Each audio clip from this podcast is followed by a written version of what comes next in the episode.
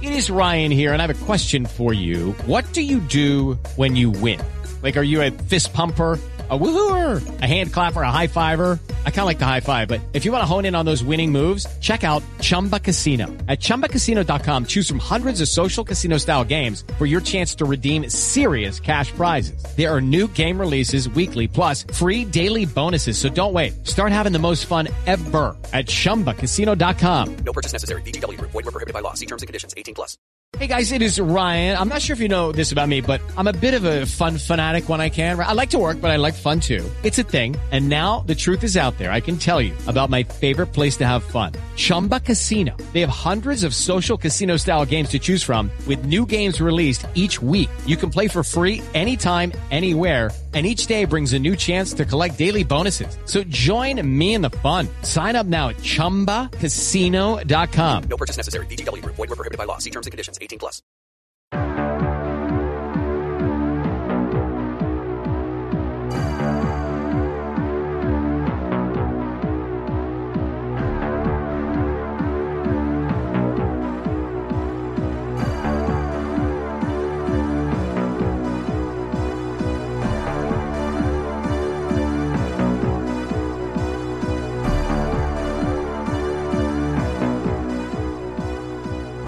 Welcome to Crawl Space. I'm Tim, here today with Lance in the Crawl Space Wormtown Studios. How are you, Lance? Doing very well today. How are you? I'm doing well. It's it's comfortable here in this studio, but in this interview coming up, Lance, we weren't in this black box. We tried. We always like being nestled here in the Crawl Space studio in our black box, the safety confines mm. of the uh, very safe, three and a half walls. Mm. And we planned on having Chloe and Lou in, and there's some uh, raucous behavior that goes on upstairs, especially on a Sunday, where it shakes the ceiling and deposits little bits of dust particles all over the place. So once a week, we got to clean up in here, uh, and we had to take this one. As you said, we had to call an audible, and we had to take this one down the street. Wormtown coming through for us once again. And so what we have is a really interesting and in-depth conversation with Lou Barry, who is a private investigator, former law enforcement. He was a police chief. Guy is pure law enforcement. I don't think he's ever had a job in his life that didn't have anything to do with law enforcement. Even in his years now, he's still contracted as a uh, licensed private investigator, and he's been working with Greg Overacker and with Bruce Maitland and others on Brianna's disappearance. Yeah, he's great, and he really is uh, doing some fine work right now on Brianna Maitland's case behind the scenes, a lot of things that he can't talk about. So this is actually great that we have him on for the first time because we've been talking to him. We've been friendly with him for well over a year at this point. This is really one of the perks of what we do.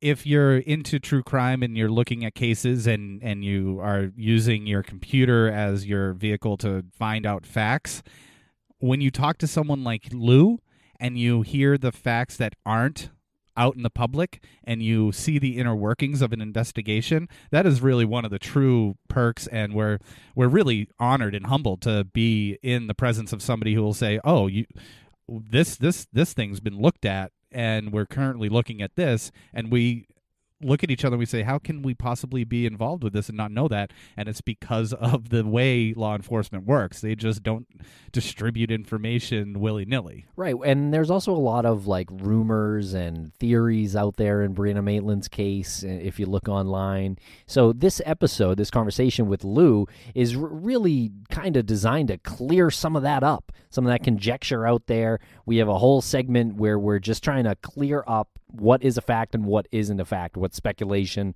So it's a great conversation and an important one if you follow the Brianna Maitland case.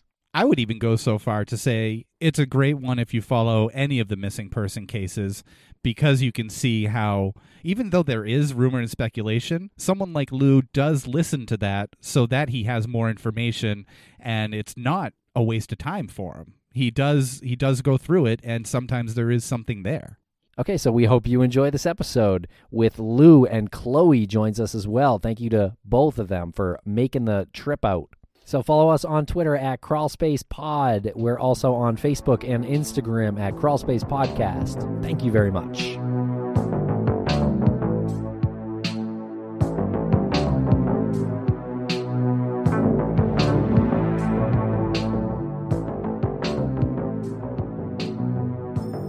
to the backup Crawl Space Studios here in Wormtown in Parts Unknown. I'm Tim, here today with Lance and Chloe and a very special guest. How are you guys? I'm great. How are you? Doing very well. Uh, yeah, we're we're still nestled, though. I don't want to make anyone think that we're uncomfortable here. Our uh, our good friend and cameraman, Joshua F. Leonard, had a backup location for us oh, due goodness. to unforeseen circumstances. Good to have you here, Chloe. Thank you. I feel really nestled in here. Yeah, you have to feel nestled. Yeah. And we have Lou Barry here, a very special guest who uh, Lou is working on the Brianna Maitland case um, as a private investigator, and he is a former police chief and uh, sort of all-around uh, great guy. Well, thanks. I'm glad to be here. N- nestled as we are. I just want to say real quick, uh, we've been hearing everyone's comments about getting another Brianna episode out there, so we wanted to make sure that we came back with something strong, and this is uh, about as strong as it gets at this point, having having Lou with us. Okay, so Lou, can we get a little bit of background on uh, what, what you have done uh, professionally in law enforcement? Uh, sure. I um, started off down on the Cape uh, way back when, and uh, worked with the Orleans Police Department for ten, eleven years, uh, started as a patrolman, then sergeant, detective. Um, was involved in, in, you know, quite a few cases down there, investigations and whatnot. Um, and then came up to um, the western part of the state and uh, as chief of police in the town of Granby for the next twenty-four years until I retired. Uh, I, I teach quite a bit at both colleges and at the police academies. And for the past few years, I've been doing private investigations also on the side. You officially have a private investigators license? That's correct. Massachusetts. Okay. Yeah. We just want to, can I see it? Just kidding. Yeah. Totally kidding. It's our new protocol. You didn't vet him. How did you get involved in Brianna's case? Um, well, I went to college in Vermont um, and I have a lot of friends up there. So I just, um, you know, now and then you see a story catches your eye, and, and that Brianna's happened to way back when it happened.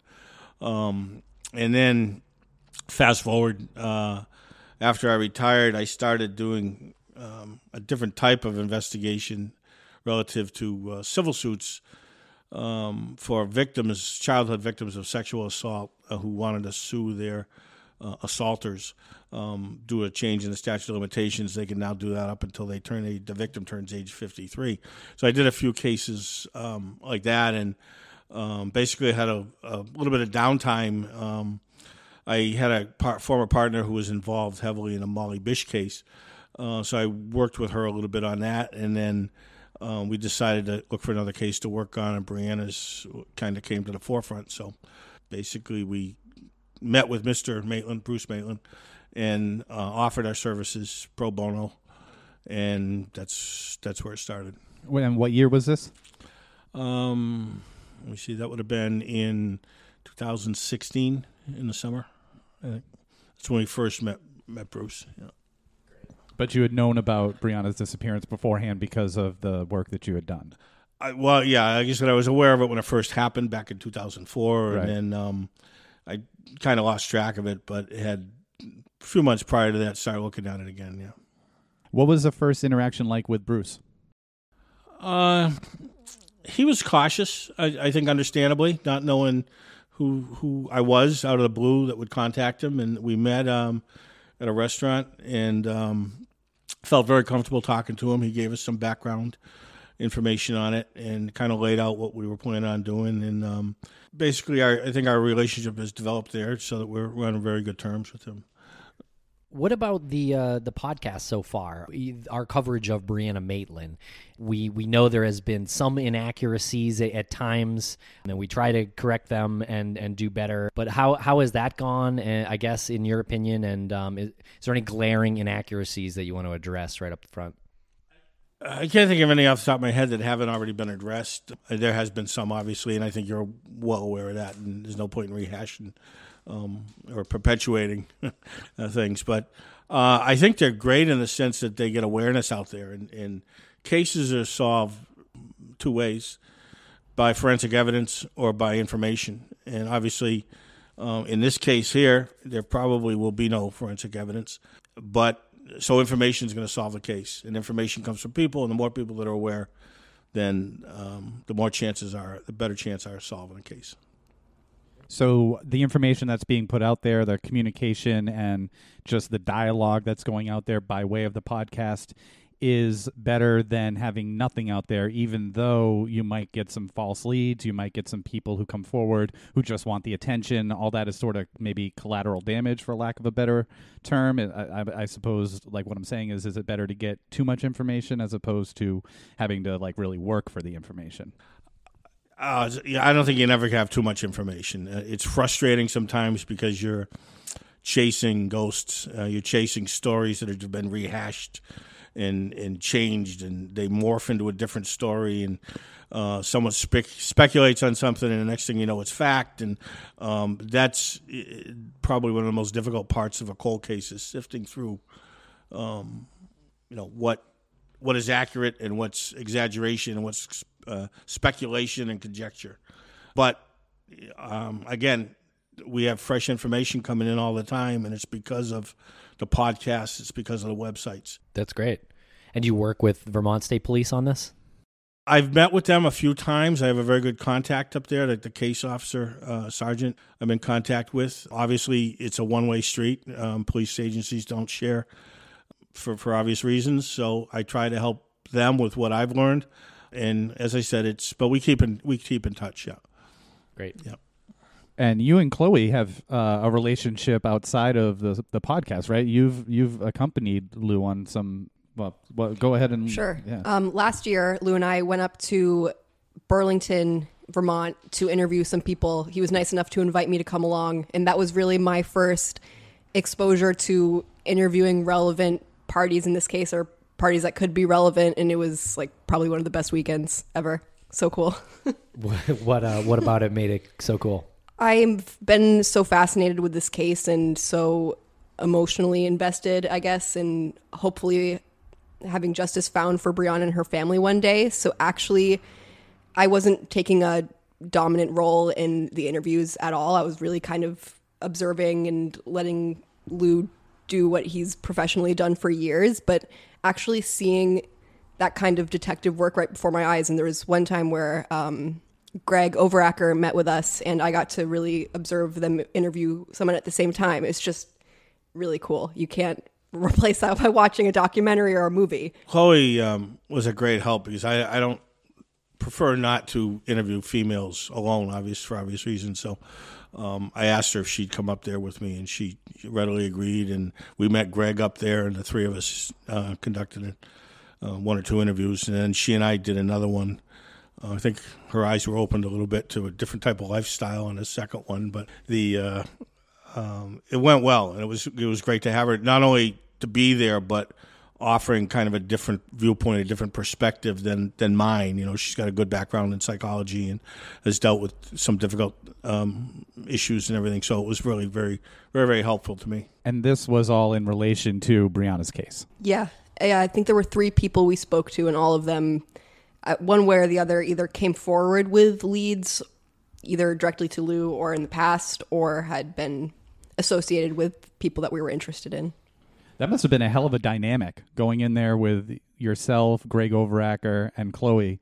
And I'm picturing like good cop, bad cop, and I'd the, sing like a canary. Oh my god, yeah! It's like if if this guy's not going to be nice to me, and I'll give the answers. This guy's going to be mean to me, or this this young lady is going to psychoanalyze me until I'm on the floor crying. So it's just it's a it's a win win win for you guys. She actually came with me a second time uh, out to Great Barrington, where we uh, interviewed and met a woman uh, who um, had some close ties to the case. And um, uh, again, I think Greg met us out there too, didn't he? He did. Uh, and the three of us interviewed her uh, as well. So she's been a she's been a big help. And a lot of times I'll I'll bounce things off of her. You know, what do you think about this? What do you think about that? Particularly as it comes to uh, the psychological aspect of, of thing. So. And that really comes into play a lot. Yeah, it that's really great. Does. What is your relationship with Greg, Greg Overacker, other private investigator uh, who's working on this case? I met Greg obviously through Bruce, and he told me that, you know, Greg had been on the case for a number of years now. So I contacted Greg, and it was like, sure. Uh, yeah, he was glad for the help, and he sent me, um, oh God, a, a case of files. Um, and I had an intern at the time through one of the classes I teach who came to the house and spent probably six hours scanning documents into the computer so we could return them to Greg. But you know, Greg was great. He shared everything he had, and um, we work together closely now. He's glad to have the help. I'm glad to have his uh, knowledge and expertise. You know, we're both four hours away in different directions, but we have managed to meet up in Vermont. And every time he comes through on his way to Boston, he'll we'll communicate. So it's been it's, it's great working with him. We talk. I talked to him on the phone last night for about an hour. We probably talk twice a week sometimes. Great. About the case and keep each other posted. And, you know, we, we work our separate angles, but we coordinate things and then share information, and, uh, you know, works out pretty well. I think that this case is really lucky to have both of you, honestly. Just, I'm sure that you, Tim, and Lance have seen that not everyone gets along in other cases, and having... What? What are you I, talking about? I don't know. I probably just saw that in a dream, but um, I think... Greg and Lou don't have a problem with ego. They collaborate together, and I feel like every case should have that. When you said that you two with Greg went to, oh no, this was a separate visit with just you and Chloe, and you said that Chloe saw a side of life that she probably wasn't that familiar with. What was that? A witness we were, a potential witness, I guess, who were interviewing that was telling us about how she made her income doing Uh, live online video broadcasts from her bedroom. It's kind of like what we do with podcasting, right? Yeah, she's a YouTuber. Yeah, kind of the same thing. Yeah, mm, yeah, I, I guess so. It, uh, probably has a Patreon. I don't think that's what uh, what Lou was getting at. I think it was a little bit more on the down low okay, than that. Okay. Yeah, fair enough. Yeah. You could forward, just for research purposes, could you forward the hyperlink to us? Oh, gosh. Just so we can, you know. So uh, so let's get into uh, fact versus speculation here uh, based on uh, some, some case news, some case information. I think this is really something good to uh, to run by you if uh, if that's cool with you. I think people that are in the Facebook groups have seen that I think you're pretty good at catching a speculative thought as it progresses. And I mean, it's not like you're commenting on everything, but I will see that if sometimes people can get really off track based on things that they've heard, and you're really great at explaining, here's what's speculation, here's what's not. So why not do it here? Okay, so the first one here we have, Brianna Maitland was told don't go to work when shopping with her mother the day she went missing. Is that true or is that speculation? That's total speculation. We, there's never... that I'm aware of been any confirmation that she talked to anyone. Uh, I know the story goes they were shopping and she all of a sudden had to leave, and, and then afterwards she was agitated. But and someone speculated, well, she saw someone and they warned her, and and then there's another story about exactly who warned her, and and that now has turned into fact for some people that this individual warned her. And the fact of the matter is, that can be explained by other mean by other uh, reasons also. As far as uh, Brianna goes, she smoked cigarettes at the time. She didn't smoke in front of her mother. She had taken the G E D exam, got picked up by her mom. They went shopping. She was probably dying to have a cigarette. That's what her dad says anyways. And as far as being agitated goes, well, she had to go to work. It was running late. She had to be to work at the Lantern. She had to go home. She had to change. She had a twenty-mile ride to the Lantern. So th- that could have explained her agitation just as easily as, as anything else. I mean, I've been to the shopping plaza there, I, and it was in Saint Albans, which is nowhere connected to any of these people involved in this whole thing. So the chances of one of them being in this parking lot in Saint Albans and her happening to see them just seems right. kind of far-fetched. Right, so. so it would have had to have been someone who knew about this plan later that night who happened to randomly see Bree and her mom, or somehow followed them from where they took where she took the G E D, which is even more unlikely. Yeah, and then a friend, this friend that supposedly warned her was later involved.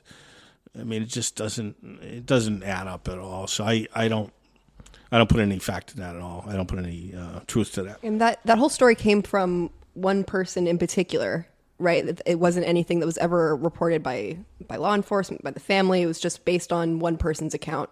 Correct. So that wasn't reported by her mother? Well, her mother said that she left and yep. that she was agitated. Yep. When she came back, she when was she, agitated. Well, when they got in, she met her outside. I think they got in a car and she seemed she seemed agitated, but...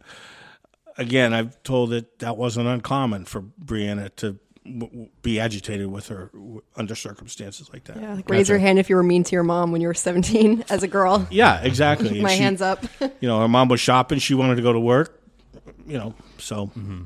What about the stories of Brianna owing people money? I've heard that from some reliable sources um, that she may have, but how much and to whom is all speculation. And uh, there's no indication that a seventeen-year-old girl would owe enough money that would result in someone causing her harm. I mean, if someone owes you money and you collect, you're not going to collect it if you do something to them. So the only way that I could possibly see that come into play is if, you know, perhaps there was some idea of trafficking her or something along those lines. And again, that's pure speculation. I don't want to, you know, say that's a fact or anything else because it's right. just speculation. And it's not unheard of for someone to resort to violence in response to a debt. But like you said, it's not the most practical way to go about it because you're not going to collect that money. Well, the only time you, you would do that is if you wanted to send a message to other people. And if that's the case, then you it's a public thing. You leave the body where people are going to know what happened.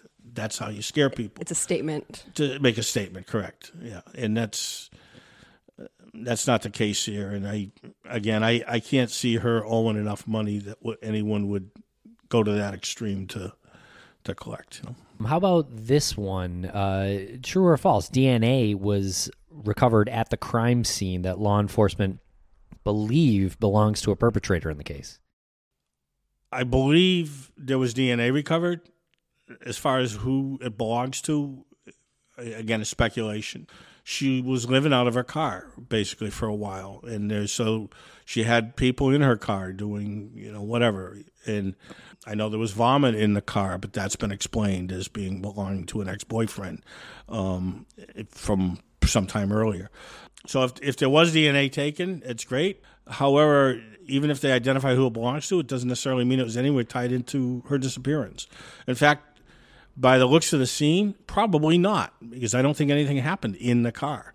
So the presence of D N A in a vehicle, to me, would be kind of pointless, meaningless. You know. And I'm glad you brought up the vomit, because that's something that's pretty widely reported, that Brianna vomited that night. She vomited in her car or during the course of her abduction. Some people have even gone as far as to say that there's evidence that she was injected with a hot shot, which either caused her to vomit or rendered her unconscious and more easily abductible. Speculation again. It's just. Wouldn't you think that it would be stranger if there was no D N A in the car after seeing the car and realizing that she lived out of the car? Well, you know, I think there's D N A in everybody's car. I mean, you, you get in a vehicle, there's there's uh, hair, there's right. uh, skin follicle. Yeah, uh, absolutely. I, how valuable the D N A in though? I mean, the D N A is valuable if it's at the crime scene and you're trying to identify who's at the crime scene, or if it's on the body and it belongs to someone else. Well, we don't have a body, and realistically, the crime scene was contaminated immediately, almost, or soon thereafter. So D N A in this case, uh, short of finding maybe, you know, her clothing somewhere and having D N A on it, I don't see where D N A is going to be a big factor in this case at all. I even think that was reported in the mainstream media that, like, the, you know, new D N A evidence has been uncovered. And I remember thinking, oh, yeah, perfect. They're going to solve this. But I just I don't know why they'd come out and say that. Maybe just trying to shake things up a little bit.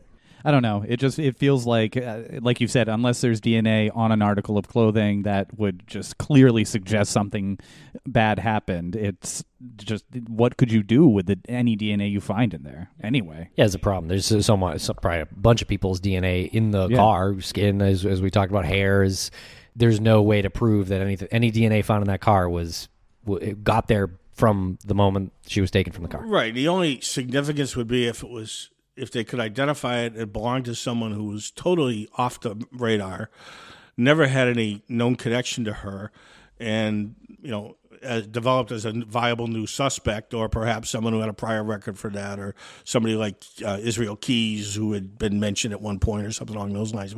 And that, so that's just very, very unlikely, I think, in this particular case. Right, because if it's someone like Keyes, then... that guy's a professional serial killer. He's not leaving the scene looking like that, and he's certainly not leaving D N A. So right, right. So well, yeah, uh, probably, probably not. Not where they appears that they've found the D N A. There's a picture somewhere where they've taken swats of of the car, you know, cut it out, which I assume is where the D N A was, um, and I think it was you know, mostly in the back seat. So uh, the fact that, that anything happened in the back seat that day is pretty unlikely to me. Speaking of Israel Keyes, uh, true or false, Israel Keyes is ruled out of Brianna's disappearance. He was ruled out. I, I, I don't know by whom or how or why, but I, I've read anyways that he has totally off the map as a suspect. Yeah, I think I read that too. Maybe the F B I had ruled him out. I believe yeah. it was the F B I, yeah. Okay. Yeah. True or false, Brianna's ex-boyfriend drove past Brianna's abandoned car at four a.m. on his way home from Canada. Partially true. Uh, he drove, he drove, he saw the car. He stopped the vehicle. Uh, it wasn't at four. It was earlier than that. He stopped his vehicle. Yeah. Okay. And um, apparently shut the lights off, shut the door, and then continued home. The reason he, that initial story came out is he, he was involved in some activity that he didn't want everyone to, the police particularly, to be aware of. And so he basically gave them the wrong time. He was not in Canada, um, which I should have been easy enough to check because they keep track of who comes across the border. If, in fact, the border was open then. I don't know what the status of the crossing was back then, whether they manned it twenty-four seven or not. But if they had, then they would have record of him coming back and what time it was and everything. But as far as he told me, he was not in Canada. So is that something that Uh, the current law enforcement proved wrong, like told, like looked into, told him, look, you weren't there, and give us another example, or he just he told you separately? I don't know what he's told law enforcement. I know he's told them different things at different times. They are aware of what he told me, and I believe he's been cleared as a suspect. But he did contaminate the crime scene unknowingly by being there. Uh, he shut the door, so the door was open and the lights were on. That's what he told us, yeah. He shut the doors, shut the lights off. And what time was that if it wasn't? About two thirty. two thirty. So that, that takes like an hour and a half away from a potential uh, time frame that anything could have happened. If he said that he was originally there at four and she wasn't there. So now you back that up to two thirty. two thirty, yeah. But, I mean, the car had come by at like twelve thirty and she wasn't there. So we know it was a fairly tight timeline anyways. So this person's been cleared, but for the listener out there, they're probably thinking this guy changed his story. It's suspicious that he drove by the car and he touched it. It's um, the fact that he's an ex-boyfriend at all should make him a suspect. What what do you have to say to that? Well, as far as him seeing a car, it's the road he was on would have been on going back to where he lived. So it's right on the road. The Dutchburn house was virtually on the road. Um, he recognized the car. He, he you know, stopped. He, if he was involved, why would he have even interjected himself in the first place and admitted he saw the car? It doesn't make any sense. You just, yeah. You don't know anything. There's you know? a, like, at least an anecdote that people will use. Oh, you know, it's not uncommon for killers to inject themselves into the case. So that, I think that's maybe where some people would be coming from. I don't agree with it, but. Yeah, I suppose if you look at people like Bundy, maybe, right. but. Uh, this guy's no Bundy. I mean, he's. I don't believe that to be the case this time, anyway. How much do you know about him? Does he have? Did he have a criminal record beforehand? Was he in trouble a lot? And has he gotten into trouble since? Uh, nothing major that I'm aware of. My understanding is just maybe like driving offenses. Are there any persons of interest, uh, at least by the public standards, that you believe should be disregarded at this time? I wouldn't rule anybody out. I think some are more likely to be involved than others. It's usually a mistake to rule anyone out one hundred percent. I think some of the stories that are going around are could be ruled out. They just don't make any sense. You know, one of the things that Chloe and I were discussing on the way down here is um, very few people knew that she worked at the Lantern. She hadn't been there that long. And no one knew, including her, what time she was getting out of work because there's a window of a couple hours with the dishwashers before they would leave. So for someone to say, okay, she's going to be by here at eleven thirty, it ain't going to happen. You'd have to be sitting there for, you know, potentially ten o'clock till midnight with a, with a time frame. Even the note said that to, to, to um, that she left for her roommate. She'd be home. She was getting out sometime between ten and twelve, and she'd be home. So she didn't know. I've talked to the former owner of the place. He said, that's right, the dishwashers, depending on how busy it was, it was a, you never know how long they were going to be there. That kind of leads me to believe that no one was necessarily sitting by the Dutchburn house waiting for her to drive by. I don't, at least some of the suspects, I don't think would have the patience to do that. To wait and, and attack her there. Right. Yeah, right. yeah. So you're talking now maybe more of an opportunistic thing, which kind of leads away from that circle that has always been the main suspects. Hey, it's Kaylee Cuoco for Priceline. Ready to go to your happy place for a happy price? Well, why didn't you say so? Just download the Priceline app right now and save up to sixty percent on hotels. So whether it's Cousin Kevin's Kazoo Concert in Kansas City, go Kevin, or Becky's Bachelorette Bash in Bermuda, you never have to miss a trip ever again. So download the Priceline app today. Your savings are waiting. Go to your happy place for a happy price.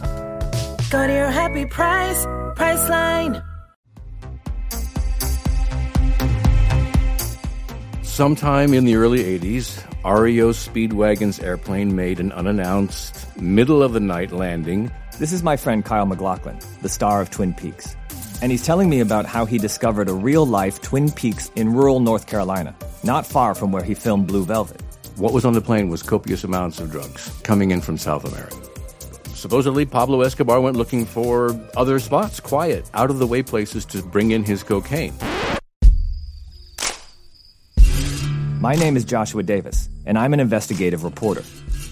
Kyle and I talk all the time about the strange things we come across, but nothing was quite as strange as what we found in Varnumtown, North Carolina. There's crooked cops, brother against brother. Everyone's got a story to tell, but does the truth even exist? Welcome to Varnumtown. Varnumtown is available wherever you listen to podcasts. Hi, I'm Matt Harris. Seton Tucker and I host the podcast Impact of Influence, which for two years covered in depth Alec Murdoch, who was eventually convicted in twenty twenty-three of murdering his wife Maggie and son Paul. That story continues to evolve, and we will cover that. Plus, we will tell you stories of other true crime events that have happened in the South. Please join us on Impact of Influence and give us a follow on the Impact of Influence Facebook page. Purchase new wiper blades from O'Reilly Auto Parts today and we'll install them for free. See better and drive safer with O'Reilly Auto Parts. Oh, oh, oh, O'Reilly Auto Parts.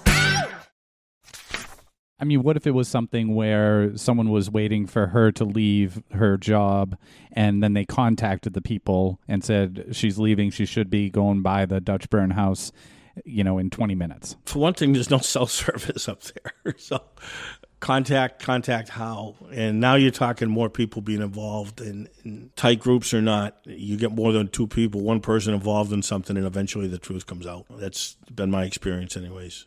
Yeah, I think a lot of people's theories are rooted in that, um, you know, they knew that she was getting off work and they were waiting to ambush her. But the important point of emphasis is no one, not even Brianna, knew when she was getting off work. So that, I feel like, rules out a lot of theories that have been circulated. And even fewer people, well, not fewer people, but few people knew that she even worked there. Because she'd only been working there a few weeks. This is only her, um, I think, her second weekend. This is a great clue. Who, who, who knew? Do we know who knew that she worked there? No, for sure. I know a couple people that definitely were not involved. Obviously, her family, for one. Yeah, her roommate. Uh, her roommate. As far as other people, I know a number of them said they did not know she was working there, which would be uh, consistent with the fact that she was on the outs with that group due to the fight a couple weeks earlier. As far as who actually knew, um, you know, I think you could probably, probably a number of people on count on one hand. Her ex-boyfriend at the time? Most likely, uh, yeah, yeah. Maybe a few others, you know. Nathaniel Jackson? Probably. Probably, yeah. Wow. So, uh, okay, so if the person didn't know that when she was going to get out and there was no staged, uh, you know, attack waiting for her as she drove past the Dutchburn, um, why did her car and how did her car, I mean, you know, obviously speculation, but, you know, d- did she stop there and, and have a drink or something? Was there someone that she met with? I mean, why... How and how, if you're just driving alone, alone and along past that road, how does your car end up like that? It's hard to say, obviously. Again, it's all speculation. But her car had actually, according to her, her dad, who saw the scene shortly thereafter, within a week anyways, There, her tire marks, you could see, started about one hundred feet past the house in the field, backing up in a in an arc, a slight arc. It started on the street and went into the field. Well, you could see it on the grass. So, yeah, obviously it must have started on the street. Okay. But, so, but she had passed the Dutchburn house, in other words. And then apparently the car was put in reverse and was backed up. There's a slight curve right where that happens. If you turn your wheels to make a curve and you stop and then you throw it in reverse, you're going to go the opposite way. And that's exactly what looks like happened. Now, that's, again, speculation. My guess is somehow she was forced to stop either another vehicle, recognized that there was an issue, threw it in reverse, backed up, hit the gas, and hit the house. The car was hung up on the house. In fact, the first time I went up there, you could still see the scrape mark on the foundation of the of the place before it uh, was um, demolished. Hung up in a sense where uh, she she couldn't, if she put it in drive, she couldn't drive away. Her right rear wheel would have been off the ground. Yeah, very likely. Yeah, you know, without having a vehicle there measuring it, it, but she was she was definitely, that bumper was up on the foundation, top of the foundation. So she was driving past and ended up changing plans in a real hurry and sort of in a panic, it seems like, and seems like slammed on her gas and threw it in reverse and hit the house. So now the question is, what did she see to make her panic and sl- and slam on the gas in reverse? Right. It's anybody's guess. Something that scared her, though. Something that, yeah. Scared her enough to put the car in reverse, because I was thinking, well, maybe she just forgot something at the at her at her at the Black Lantern. Maybe she forgot something and she was going to turn around, but you don't you don't back up like that and whip it around. You you would just do like a three point turn. And it seemed like an escape rather than, oh, something's in the road, I need to stop, or I need to help someone. It like sounds like she was really trying to get away. Maybe that's speculation. Turn around, yeah, go the other way. I mean, she could have stopped. Uh, they, Brianna was, from what everyone says, a very helpful person, and she, she one time brought home a hitchhiker to her house. She felt sorry for him, so she brought him home to have a nice meal. Um, so that's the type of trusting person she was. So, you know, someone maybe with the hood up waves her down, she stops, and then all of a sudden realizes uh, this isn't a good thing. Wow. I don't know. But that, again, speculation. I don't want to put any fact to that, because that's yeah. just theory, that's all. Were there any other tire marks in the grass that didn't match up with her car? Well, there had been so many vehicles there. You know, once they found out what was going on, the first you had this, uh, the traveler stopped, took pictures. State trooper was there. The tow truck operator came. Um, and then uh, by the time when they realized that that was the crime scene, of course, they had, you, I saw one picture, there must have been eight state police cars there and all sorts of vehicles. So, you know, I, the scene was relatively contaminated relatively soon. I have one more question about the crime. I guess you could, it is a crime scene. Yeah, apparently, yeah. Okay. That stretch of road, is it windy? Is it narrow? Is it straight? It's a major uh, route? It's a major route to Montgomery, if if there is such a thing. Um, it's I, I wouldn't say it's a major route, but it's well-traveled during the daytime. I mean, on the other hand, I sat there probably one day for about twenty minutes, and maybe two cars went by. So, you know, it's not like Route ninety-one. Right. Um, but... Uh, it's still the, the road you get from Montgomery if you're going to Swanton or, or anywhere uh, west. That's the road you go on. The house is right on a road, literally feet from the road. So anything going on would be readily visible to anybody going by. Um, I don't know in March at eleven thirty at night that you'd say traffic was probably pretty pretty light. That's why the theory of a serial killer just happening to be there and is kind of far-fetched. I mean, if you're a serial killer, you don't stand on route and whatever road number it is on Montgomery at eleven thirty at night waiting for your victim. You could be there for a month. Pretty straight run? Uh, yeah, slight curve. Okay. Nothing nothing major, but there is a curve there. In fact, I when I first um, started interview or uh, getting interested in the case, I, I don't know if you, I'm sure you're familiar with the story of the two brothers that lived there, the Dutchburn brothers. Um, it's mentioned in the story how cars in the wintertime would neg- not negotiate the curve and go off into the field, and they'd come bang on the door, and they'd go and pull them out of the mud or whatever in the snow with their tractors. So, um, you know, that indicates to me that it was maybe more of a curve than you, th- you know, you don't think about how bad they are when you're driving them sometimes. But. There, there was no snow up there at the time on, in March? There was snow in the field, but it was there wasn't deep. Okay. Um, because the area right around the house was looked like bare grass, but you can see in the pictures further out into the field that there's some type of snow cover. Speaking of that area and the Dutchburn house, um, do you want to tell us a little bit about what the Dutchburn house meant to the community at the time of Brianna's abduction? Was it a place where people met up? Was it a place that had any evidence at all? When I first heard, you know, farmhouse and an abandoned farmhouse and everything, my, my first thought was uh, it was a place where the kids maybe went to party or something. Initially, when we started talking to our friends, we asked them that, and they were like, no, it's, you know, it's just a place. It was, we had plenty of places to party that were out, you know, gravel pits and, and other places that, you know, had a lot more privacy than that. That was right on the road.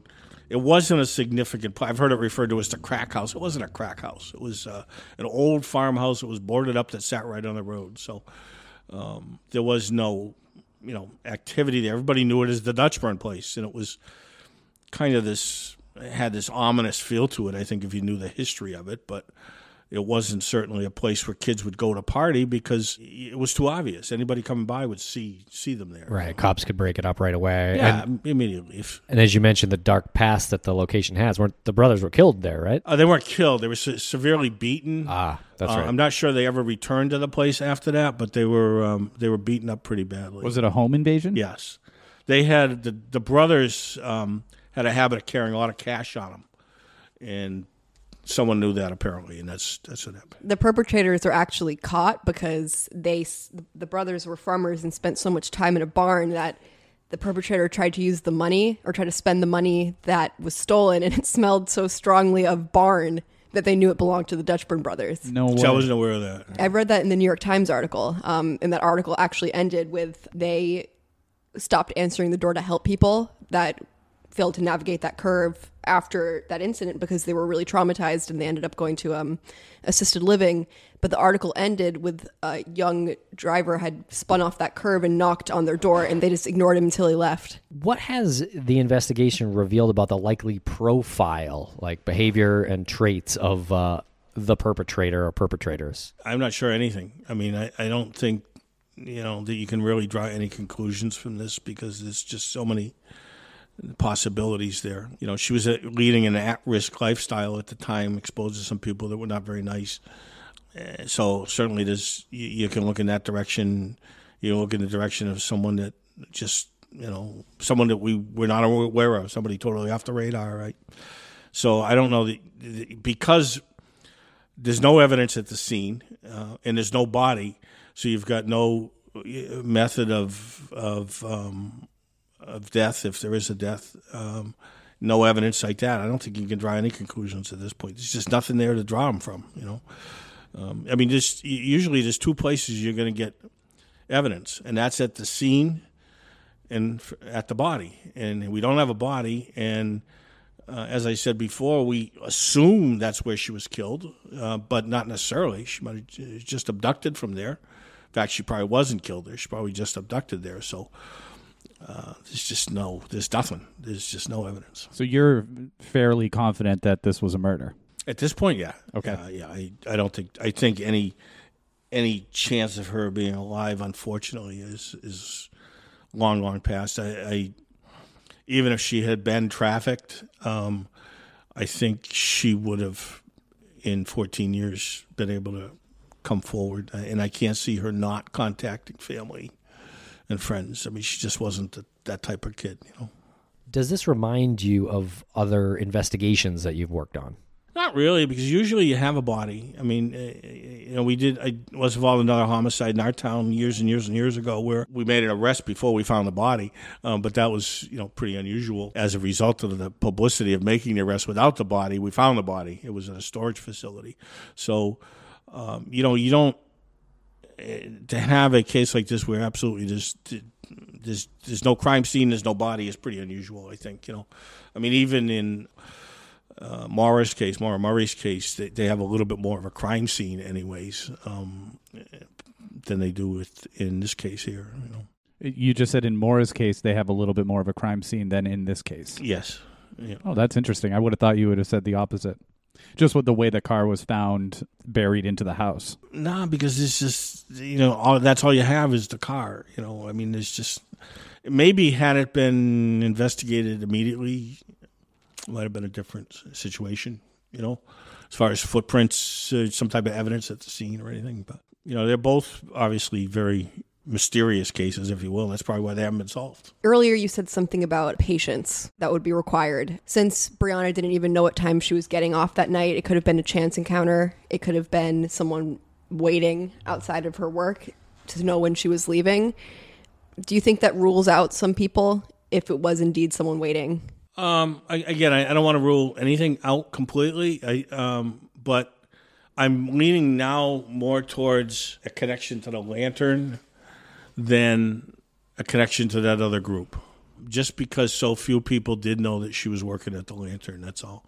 Now, that doesn't necessarily mean the other group wasn't involved, but I'm leaning now toward more towards the Lantern connection. So more towards somebody who either worked with her or somebody who frequented as a customer. I, I doubt it was anyone who worked with her, um, but perhaps a customer or someone who lived in the, right near the area or something. That would be, I, I, I don't know the layout of the Black Lantern, but wouldn't that be difficult as a customer to ha- develop a fixation with the dishwasher? Because typically dishwashers don't come out into the onto the floor. Did she bust tables, though? I don't know, uh, but I wouldn't rule it out. I wouldn't rule out the the possibility that a customer might have had contact with her. It was reported that she would chat with people at the bar. I think that she, I don't think she was just always hid away in the kitchen. Yeah, that's a good point. I mean, I think we've all done restaurant jobs and dishwashing jobs, and you do go out and you collect, uh, you know, the, the bus tubs from the from the bar, or you go out to get like a, a drink or something, like a water or a Coke or something. Yeah, I was a bar back for a year or two or something like that, and you definitely have conversations with people at the bar. Yeah, yeah, especially if there's men in the bar. She's a young, good-looking girl, um, so, you know, would, would not um, be surprising at all. Was a Black Lantern something that people who were in transit frequented a lot? Uh, ski season, I think. Okay. Yes. Um, I don't think it was your, it wasn't a bar where people would go and say, oh, I'm, you know, going to meet people at the bar, but I think it had a clientele that was, you know, somewhat regular, and they'd stop in and have a drink or two. And it wasn't a huge bar, I guess. It was, for what the owner tells me, it was a really small, you know, service type bar, but obviously they had drinks there, so. Were uh, like receipts and the patrons who were there that night investigated and everything? Uh, as far as I know, the state police have checked all of that. But my, my guess is if it was someone involved, they weren't there that night. Because if they left right after her, someone would have noticed that. Right, so yeah, that's kind of what I was getting at. It yeah. might have been a customer that was not there that night. Right, a customer wouldn't even be there when she when she leaves, because she's leaving after everything's done, after everything's wrapped up. You know, the, they would have they would have had that guy, but or, not in this or, case, though. No, I'm saying if, if he was if he was in the restaurant waiting for her, they're not letting him stay there past closing. The well, dis- she left before closing, though, didn't she? I don't know what time they closed. Uh, I don't know. All I know is she was a dishwasher, and when the dishes were done, she was done. I know the other employees were there because they asked her to stay.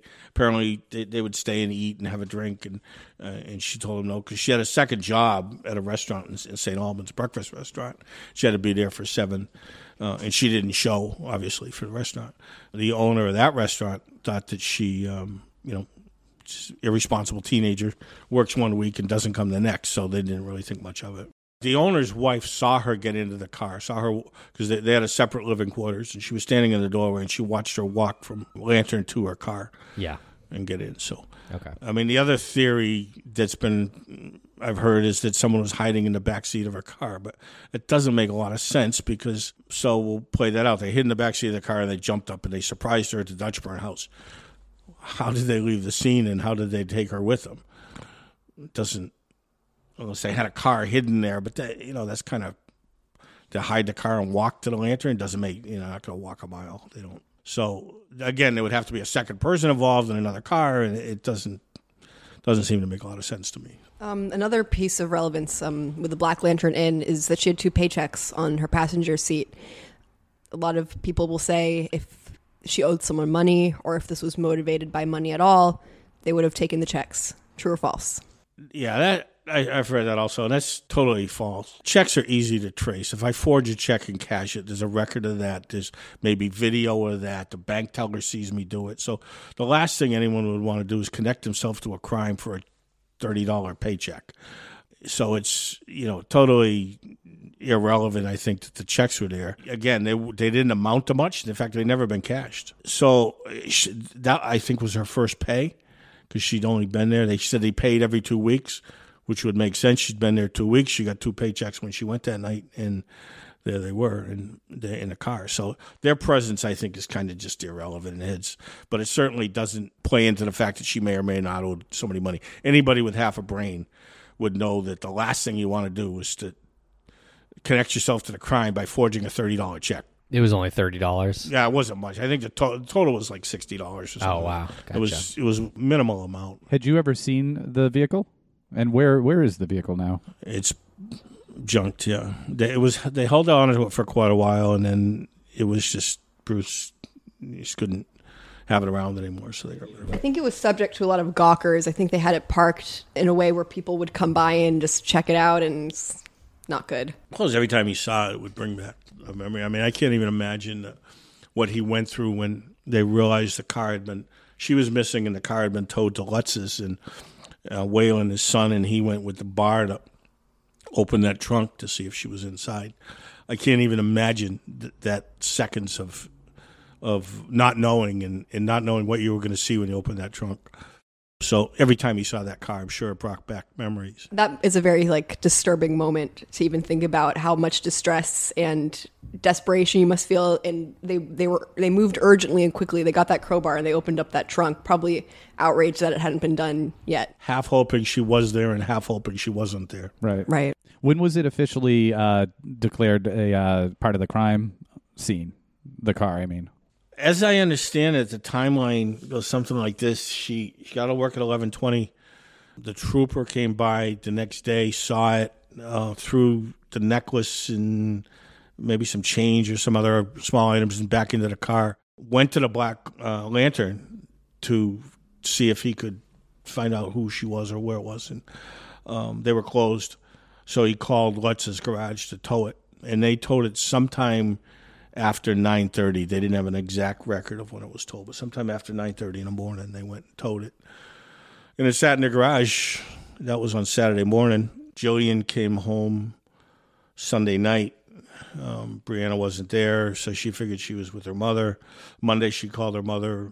Mother said she didn't know where they were, so they started calling friends of theirs. Tuesday, they got concerned. They called the state police, and I think on Thursday, they went to the barracks with her picture and a picture of the car. And then the trooper who had had it towed saw the picture of the car. So I towed that car last Saturday.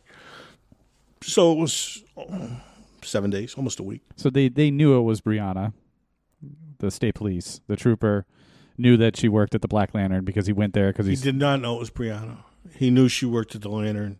Her name wasn't, I mean. Oh, it must have been on the check. Yeah, yeah. He must have known. Yeah. The car was registered to Kelly, I think. When the state trooper figured out that this was Brianna, how is it not followed up on more aggressively when he knows or probably knows that she's seventeen years old? Where, why, why was there such a gap in time before figuring out how to contact the parents on this? Well, they never did contact the parents. The parents yeah. brought the picture to them, basically. So he never contacted them. He went on days off, is the explanation I got. Is that is that typical for a, a police officer to just say, you know, that's out of sight, out of mind for me? It depends on the officer. Yeah. It depends on the agency, I guess. Um, you know, I don't want to I don't want to be critical because I wasn't there. How big was the garage that they towed it to? It's a one-man shop. Was it in typically this, in uh, Montgomery? But they had a little compound there. I mean, you could easily go by and not notice a car. Okay. It was in Montgomery Center as opposed to Montgomery, which is close by, but another little hamlet, I guess, a little village. She would have been going in the opposite direction of where the vehicle was towed to. So if they weren't looking for the vehicle, they wouldn't have seen it unless they went in the wrong direction. Then they would normally go. Okay. Uh, was this a place that the police towed vehicles to a lot? Up there, I it was the only game in town from what I've seen. I, I don't know, you know, how many tar cars they actually towed. You got to understand that law enforcement presence up there, presence up there is minimal at best. There is no local police. State police, uh, they they had gotten away from having resident troopers in the towns.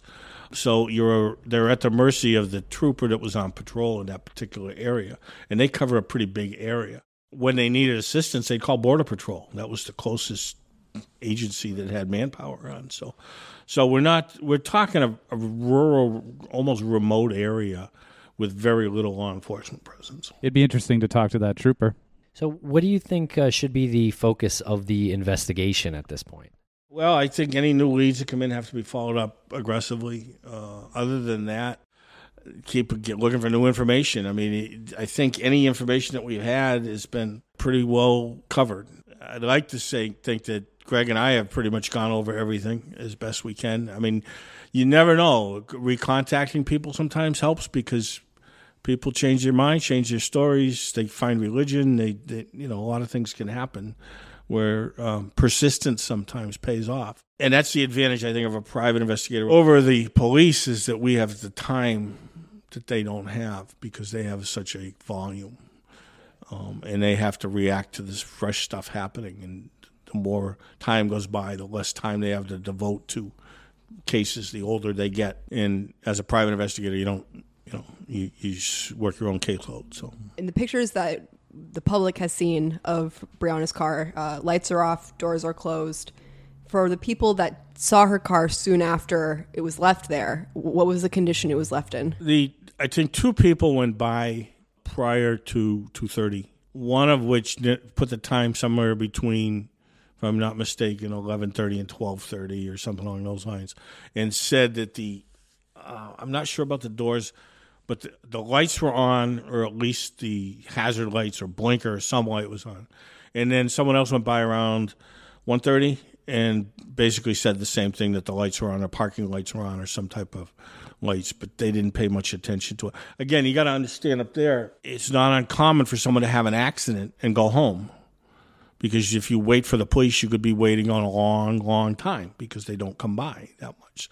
So it's not uncommon for someone who goes off the road, hits something, car disabled, to get another ride and go home and not even think to call the police and say, hey, this is what happened. You know, it's just it's just a different way of life up there. So lights were on, and then the boyfriend comes at two thirty, and you said he closed the door. That's what he told us. Shut the door, shut the lights. So were both doors open? Both doors open. So what does that say? It could say she was trying to get out one side, the other person came in the other, or it could say there's two people there. Could say anything, I guess. Sure, yeah, and the lights on, and the and there you said there was a necklace. Was that confirmed to be hers? Yes, and there was, so that would indicate to me there was some type of a struggle, but maybe not. Maybe she knocked it out. Right?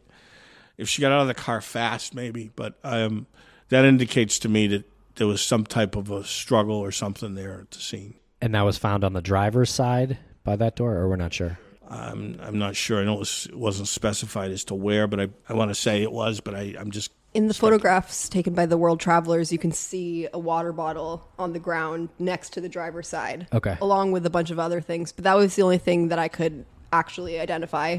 Okay. Uh, and and so James, the ex-boyfriend, he shut both doors or just one of the doors? I think he shut them both. Oh, okay. Wow. And what was the... condition of the uh, the fuel in the car? How much fuel did it have? Do you know? No clue. No clue. The car wasn't running when James showed up to shut the lights off. No, and as far as I know, they never found the keys. However, it's not uncommon for vehicles of that vintage to not need keys. Oh, yeah. The ignitions oh my God, would get sloppy. That. It's sloppy, and you could just turn the key. I remember seeing that as a kid in some of those yep. old cars. We had a, cru- a cruiser like that. The, You didn't need a key for it. You just turn the turn the whole ignition, it would start. But I, I assume that you would have like a keychain. There's nothing like that found. No. So it's been speculated and reported that, I believe even in a mainstream news article, that weapons and drug paraphernalia were found in the Dutchburn house following Brianna's disappearance. Is that true? No.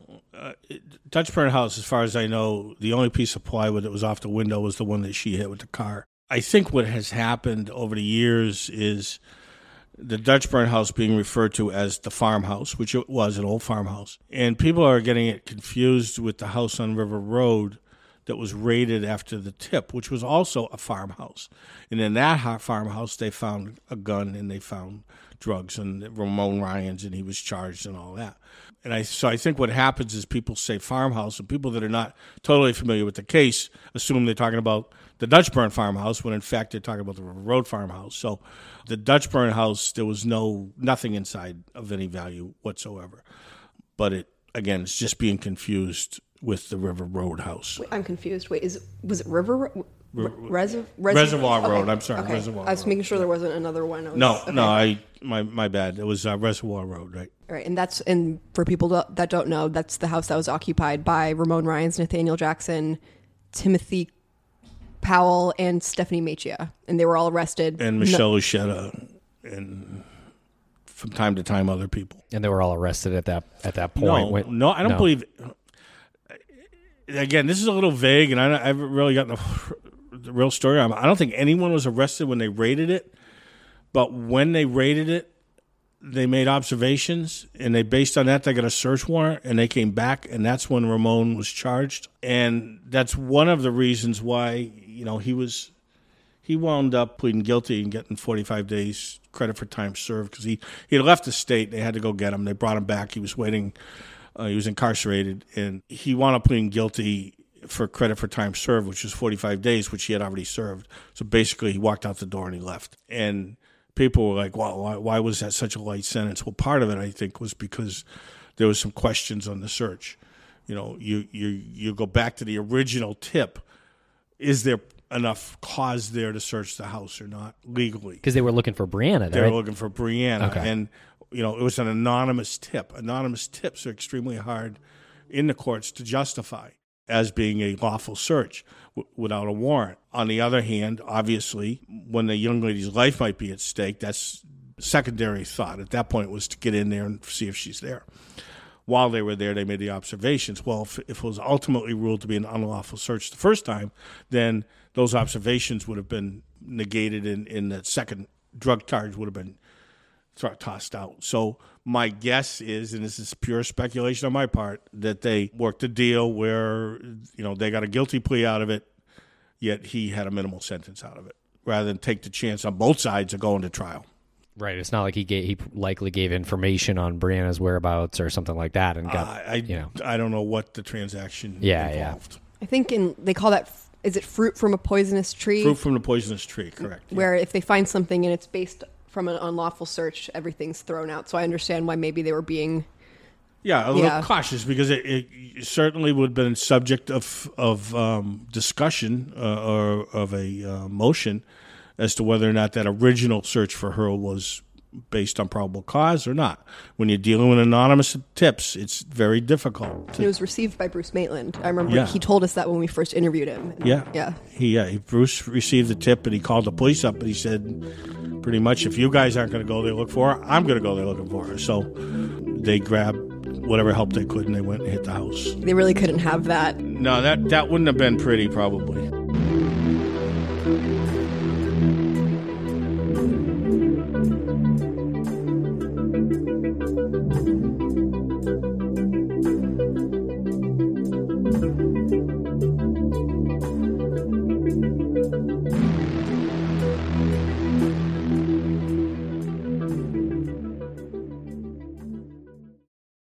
Hello, it is Ryan, and we could all use an extra bright spot in our day, couldn't we? Just to make up for things like sitting in traffic, doing the dishes, counting your steps, you know, all the mundane stuff. That is why I'm such a big fan of Chumba Casino. Chumba Casino has all your favorite social casino-style games that you can play for free anytime, anywhere, with daily bonuses. That should brighten your day a little. Actually, a lot. So sign up now at chumba casino dot com. That's chumba casino dot com. No purchase necessary. V G W Group. Void where prohibited by law. See terms and conditions. eighteen plus.